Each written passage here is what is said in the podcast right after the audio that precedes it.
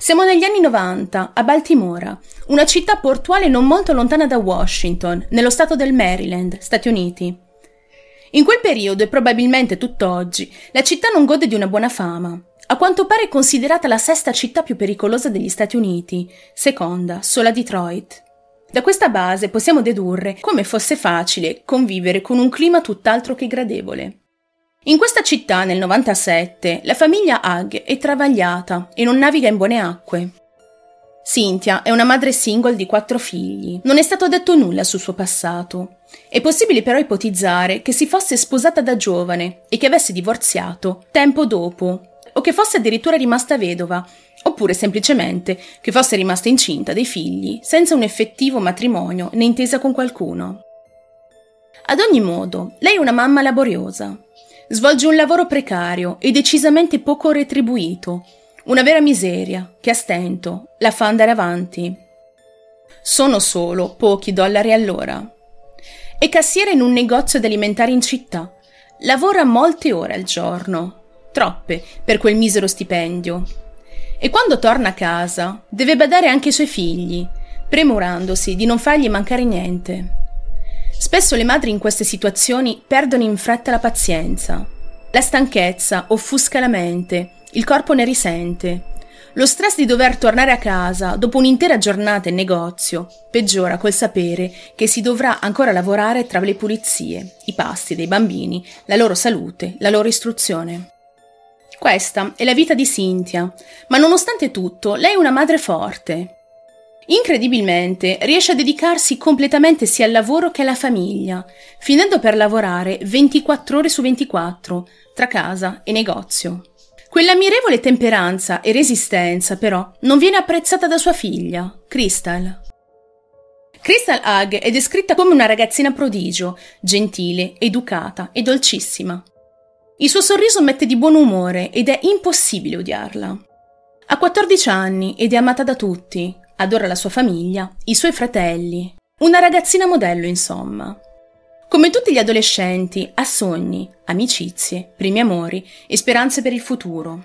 Il lavoro di sua madre effettivamente le pesa, dato che non la vede spesso, ma quanto pare apprezza il fatto che non le facesse mancare nulla, nemmeno ai suoi fratelli e sorelle. Anche se magari non si era comportata benissimo certe volte, Crystal è grata a sua madre per tutto quello che fa, o almeno così è sempre sembrato. La catastrofe avviene d'improvviso, nulla sembrava far presagire quel momento tanto tragico. È il fatidico sabato 26 aprile del 97. Quella giornata di primavera, Cynthia è al negozio di alimentari, come suo solito, impegnata tra i clienti e le mille faccende. Arriva la figlia Crystal per prendere del latte e dei cereali. Non era inusuale, la madre la vedeva spesso passare in negozio. Tutto è perfettamente normale forse troppo. Quando Crystal si avvicina alla cassa per pagare, la madre Cynthia le chiede: Rimani a casa oggi? La figlia le risponde timidamente di sì. Un cenno a quanto pare basta per rispondere a quella normalissima domanda. Ma in questo suo gesto la madre nota qualcosa di strano. Crystal è assente, distante, come se la sua anima fosse fuggita altrove, volata via, da qualche parte, per non tornare mai più. Crystal ha un'espressione strana. Il suo volto si è tinto di frasi inespresse, crepato da emozioni che non aveva esternato. E dopo aver pagato, lancia uno sguardo intenso a sua madre. Uno sguardo che vale più di mille parole, discorsi e confronti. Le frasi che sgorgano come lacrime da quell'unica occhiata sono troppe, incomprensibili, ma decisive. Crystal non tornerà più a casa quella sera. In un'altra fonte è riportato come questo evento cruciale si fosse svolto a casa, mentre Cynthia preparava la colazione ai suoi figli, come al solito.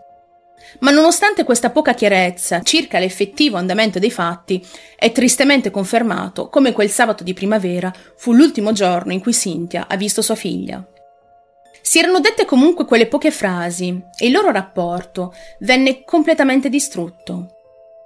La giovane quella sera dice alla madre che avrebbe passato la serata con gli amici e che sarebbe tornata a casa più tardi. Ma la madre, una volta rincasata, non la trova. C'è tutta la famiglia al completo, manca solo lei. Nonostante quella faticosa giornata in negozio, Cynthia è più lucida che mai. Cos'era successo a sua figlia? Non era mai accaduto che la sua dolce, buona, semplice Crystal mancasse da casa per così tanto tempo. E come una buona madre, Cynthia si preoccupa e chiama istantaneamente tutti quelli che le avrebbero potuto aiutare. Polizia, parenti e amici. Ripete solo una frase. Dov'è Crystal? È giusto sapere che in questi casi negli Stati Uniti solitamente si fa ricorso all'Amber Alert, che molti di voi conoscono già, un sistema creato proprio per le sparizioni di minori. Era stato creato nel 96 a seguito di un caso di sparizione molto sofferto e ben più travagliato, caso che tratterò a breve, poiché me lo avete richiesto in tantissimi. Ci sto lavorando su. L'Amber Alert aveva già ottenuto numerosissimi successi, ma ha collezionato altrettanti fallimenti. Si stima che su un milione di casi di sparizioni, migliaia diventano cold e vengono abbandonati per i più disparati motivi. Mancanza di prove, indizi, testimonianze o tracce di qualche tipo. È giusto ricordare inoltre che la città di Baltimora non gode di una buona fama e la possibilità che Crystal fosse stata rapita aumentano con il passare delle ore, almeno nella mente di Cynthia. Per lei è inevitabile pensare al peggio, Chissà cosa le stavano facendo proprio in quel momento, mentre si disperava e la cercava ovunque. Ma Cynthia non vuole credere che sia morta, si afferra a questa speranza, non ha altra scelta. Al momento della sparizione spiega alle autorità competenti che sua figlia ha i capelli e gli occhi castani. Quel giorno portava i capelli raccolti in una coda di cavallo, indossava una maglietta a righe grigie e rosse, blu jeans, calzini bianchi, scarpe da ginnastica e indossava un anello dorato a forma di C. Analizzando la casa, la polizia nota che la giovane non ha quasi nulla con sé. Quindi, per loro, si tratta di una sparizione lampo, improvvisa o impulsiva. Ma dare un po' di speranza a quella povera madre afflitta è un'amica di Crystal, di cui non si ha traccia del nome, la quale afferma di averla vista quel maledetto sabato. A quanto pare Crystal era andata a trovarla a casa sua per accompagnarla a casa di una famiglia per cui l'amica lavorava come babysitter. Ma appena questa amica uscì dalla sua abitazione, non trovò nessuno. Crystal era scomparsa. Ovviamente l'amica non ha prestato molta attenzione a questo fatto, poiché era di fretta e doveva andare al lavoro. Questo per gli inquirenti è un indizio importantissimo. Crystal è sicuramente sparita proprio in quel momento. Quell'amica è stata l'ultima persona ad aver visto la quattordicenne ancora in vita. Ora ci sono dei buoni elementi e le indagini, fortunatamente, possono iniziare. Si inizia ad indagare commettendo fin da subito un grosso errore. Crystal viene identificata come una fuggitiva volontaria e non come una persona scomparsa, in circostanze misteriose e in pericolo. Gli inquirenti pensano che il caso di Crystal fosse un banale caso di allontanamento volontario e che, con molta probabilità, sarebbe tornata a casa breve, questo era certo, questo è quello che i poliziotti credevano. Nonostante tutte le circostanze sfavorevoli e terribili di cui abbiamo parlato prima, questa considerazione da parte delle forze dell'ordine toglie alla famiglia la possibilità di trovarla, soprattutto nelle prime 48 ore successive alla scomparsa. Se solo si fosse temuto il peggio, come stava facendo giustamente la povera Cynthia, forse l'avrebbero ritrovata nei paraggi. Essendo Washington così vicina, non era così improbabile pensare che fosse andata lì, da qualche parte.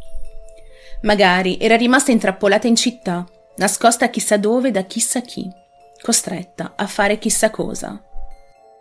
Sono infiniti i casi di rapimento di minorenni in cui il carnefice di turno approfitta della sua vittima in ogni modo possibile. Cosa mai stava succedendo alla sua bambina? Le domande e i dubbi giungono come una valanga. Chi l'avrà mai rapita? È da imputare a qualcuno la causa della sua scomparsa? Chi sarebbe inoltre questa persona misteriosa? Forse Crystal aveva visto qualcosa. Doveva essere entrata in contatto con una realtà terribile, al punto da non poterne parlare con nessuno. Si è trattata di una rapina con sequestro? E se sì, perché? Come? Com'è potuto accadere che una ragazza così ben voluta svanisse così nel nulla come per magia? Il perché è la domanda che atterra di più la povera Cynthia, che non riesce a capacitarsi di quella tragedia. Entra in uno stato di totale depressione, maledicendosi per non aver fatto più attenzione allo sguardo di sua figlia quel sabato e a come la sua sensazione, quel sesto senso di mamma, quel non so che che ogni madre possiede, non fosse servito a tenere Crystal con sé. Entra in una fase depressiva. Il dolore si fa più forte ogni minuto che passa. Da allora ha cercato di riconoscere Crystal in ogni ragazza, dei capelli scuri, che incrociava sul suo cammino, trovando in questa piccola speranza la fonte del suo benessere. Un giorno non precisato, mentre cammina lungo Baltimore Street, ad un certo punto le sembra di vedere sua figlia dall'altra parte della strada. Quando Cynthia attraversa la via, la ragazza se n'era andata. Non era lei. Un altro giorno le pare di vedere Crystal seduta sul sedile posteriore di un autobus, diretto chissà dove. Stava andando via da lei. Era arrabbiata. Non voleva vederla mai più. La donna si sveglia di soprassalto. Il sudore le cade dalla fronte. Era solo un sogno. Perché Crystal doveva avercela con lei? Che cosa aveva fatto? Cynthia si sente terribilmente in colpa, ancora una volta. Non sembrano esserci altre spiegazioni, se non quella che lei fosse una cattiva madre e che Crystal avesse fatto bene a scappare da lei. E con questi pensieri Cynthia ci vive per gli anni a seguire. Non festeggia più il Natale, mangia poco, ripete a se stessa solo perché? Cosa ho fatto? Dove sei? Le indagini non migliorano la situazione, facendo piombare la madre di Crystal nel baratro dello sconforto. Il 29 aprile del 1997 Crystal Hug non è ancora tornata a casa. Al 19 agosto del 99 l'indagine è ancora in corso. Giunti al 3 maggio 2006, il caso della sparizione o rapimento di Crystal rimane a stento ancora aperto. Il 20 settembre 2010 tutti gli sforzi di ricerca sono stati esauriti. Il caso si fredda, non c'è più nulla da fare. Nel 98 un detective di nome Parker ha un ruolo fondamentale in questa triste storia. Ha provato con tutte le sue forze di risolvere questo caso, e Parker ha intervistato di nuovo la famiglia e gli amici di Crystal e ha anche parlato con i vicini della famiglia, chiedendo l'aiuto del National Center for Missing and Exploited Children. Il direttore esecutivo ha dichiarato in merito al lavoro svolto Fino al 1982 circa, alle forze dell'ordine non era nemmeno richiesto di inserire un bambino scomparso all'interno del database. Potevano cercare, lavorando giorno e notte in modo aggressivo, auto o beni rubati, grazie proprio all'inserimento di numeri di serie all'interno di database specifici. Per molto tempo i bambini erano considerati meno importanti che i beni materiali. A dare un minimo di speranza in più, l'artista forense della NCMEC, Stephen Loftin, ha persino disegnato uno schizzo di quello che poteva essere il volto di Crystal all'età di 26 anni. Il detective Parker ha anche detto alla madre, nel 2011, che probabilmente non l'avrebbe nemmeno riconosciuta se l'avesse incrociata per strada. Il detective le ha anche promesso che continueranno a cercare e combattere, facendo tutto il possibile per riportare a casa Crystal. Ma come sappiamo, già nel 2010 il caso si era freddato e rimanevano solo belle parole da poter dare alla povera Cynthia. Speranze al vuoto, come al solito. Crystal Hag è sparita nel nulla, senza prove, senza movente, nessuna dichiarazione. Ci sono state ovviamente delle segnalazioni sporadiche riguardo ad un possibile avvistamento, come accade spesso in casi come questo. Tutte le volte però Cynthia e la sua famiglia aspettavano a lungo di ricevere delle conferme riguardo tutte queste segnalazioni, ma sfortunatamente si sono rivelate tutte false. Bianca, sorella di Crystal, conduce nel mentre la propria battaglia. Con l'arrivo dei social network è iniziata una battaglia contro i media che avevano smesso da tempo di parlare della sorella. Praticamente ogni anno Bianca pubblicava la foto di Crystal sulla sua pagina Facebook, il giorno del suo compleanno. Oramai Crystal esisteva solo nei ricordi dei suoi cari. Passano vent'anni, dieci mesi e due settimane dalla sparizione. E colpo di scena. Finalmente una pista da seguire. In questi anni di buio, Bianca fa varie ricerche per rintracciare sua sorella, provando spesso, banalmente, su Facebook. La notizia delle sue ricerche ha iniziato a fare il giro della Terra e come avviene spesso, purtroppo, in questi casi, falsi profili sui social vengono creati per sviare le indagini ed infierire sui cuori già spezzati delle famiglie. Rintracciare la povera Crista diventa sempre più difficile fino al giorno in cui Bianca riceve un messaggio, una notifica tra le tante. Una ragazza le scrive dicendo di essere lei Crystal, sua sorella Crystal. Si presenta in modo diverso, è molto più grande, ha dei figli ed è proprio grazie ad uno di loro che decide di fare il gran passo e contattare dopo oltre vent'anni la sua famiglia. Vuole rivederla. Scrive che vorrebbe rivedere tutti i suoi cari, proprio dove tutto è iniziato, a Baltimora. L'intera famiglia Haag è rimasta piacevolmente colpita dalla notizia, specialmente la madre, Cynthia, che ha sempre desiderato rivedere sua figlia. Non può credere a questa notizia. Le lacrime le scendono a fiumi sul volto, oramai invecchiato. Crystal è viva, in salute. Si era creata un'altra identità, ma non vedeva l'ora di abbracciarla dopo oltre 21 anni di assenza, dolori e angosce. Ma non è tutto oro quel che luccica. Non è un finale felice questo, anche se così può sembrare in un primo tempo. Infatti le rivelazioni di Crystal sono del tutto sconcertanti. Il giorno dell'incontro con sua madre, di per sé, è stato più difficile del previsto.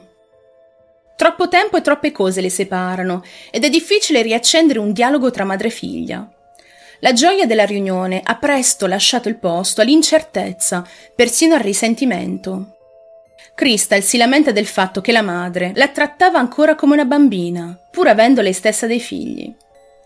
Cynthia dal canto suo dice che era come se avesse incontrato una persona completamente diversa, una persona nuova, perché l'aveva vista partire da bambina e ritornare vent'anni dopo. Crystal dice che per anni ha controllato i profili Facebook della madre e della sorella e dice di non aver mai avuto il coraggio di contattarle, forse per il rimorso di essere partita per così tanto tempo. È decisamente normale provare un certo imbarazzo, dato che al momento del fatto si era rimasti con infiniti punti interrogativi. Cosa le era successo? Perché era scappata? Era effettivamente scappata o qualcuno l'aveva rapita?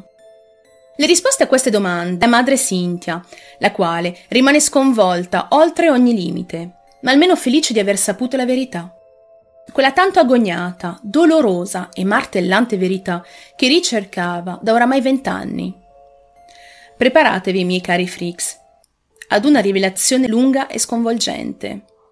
Crystal racconta, non senza difficoltà, tutta la verità riguardo la sua scomparsa e dice apertamente che nulla di quello che ha sempre detto la madre corrispondeva al vero. Crystal riporta una versione completamente opposta a quella di Cynthia. Dice che non andava per niente d'accordo con i suoi fratelli e sorelle e di come non fosse mai stata quella bambina brava, simpatica e dolce descritta da tutti. Era solita sgattaiolare fuori di casa regolarmente, senza che nessuno lo sapesse. Alla sola età di 14 anni era stata così brava da eludere la sorveglianza di sua madre e fuggire per anni senza mai farsi ritrovare. D'altronde questo non è mai stato un problema per lei, poiché la madre Cynthia non era quasi mai a casa. Non era la bambina felice che sua madre descriveva. Ma la motivazione scatenante, la cosa che la faceva davvero soffrire in quegli anni, era il loro vicino di casa, che abusava di lei, costantemente, ogni giorno e per anni. Di questo losco individuo non è stato riportato il nome, ma Crystal lo ha bene in mente. I suoi ricordi sono così lucidi che dopo vent'anni racconta a cuore aperto a sua madre di come quelle violenze avvenissero con regolarità, come una routine giornaliera. Tutto era iniziato quando Crystal aveva solo nove anni, dopodiché divenne una costante. All'epoca dei fatti, a 14 anni, Crystal pensa sinceramente che la madre fosse a conoscenza di questi abusi e si chiedeva ripetutamente perché. Perché la mamma permette che mi accada tutto questo? All'epoca era sicura che Cynthia sapesse di quegli abusi e che non facesse assolutamente nulla per impedirli. Nel momento in cui la madre apprende questa triste notizia, scoppia in lacrime. Non ha il coraggio di guardare sua figlia in faccia, perché lei non ne sapeva nulla. Non si era mai accorta che sua figlia fosse costantemente abusata dal loro vicino di casa. Anzi, le dice che se lo avesse saputo prima, avrebbe sicuramente fatto qualcosa per impedire tutto ciò. Avrebbe chiamato la polizia e sporto denuncia. Ma Crystal non aveva ancora finito con le confessioni. C'era molto altro. Quel sabato del 1997 aveva pianificato di non tornare a casa fin da subito. Crystal voleva stare fuori casa il più a lungo possibile, perché non sopportava più l'atmosfera che regnava in casa. Non poteva più stare a guardare. Doveva agire. cambiare la sua vita per sempre. Quella sera prende un bus per New York, senza avere un soldo in tasca.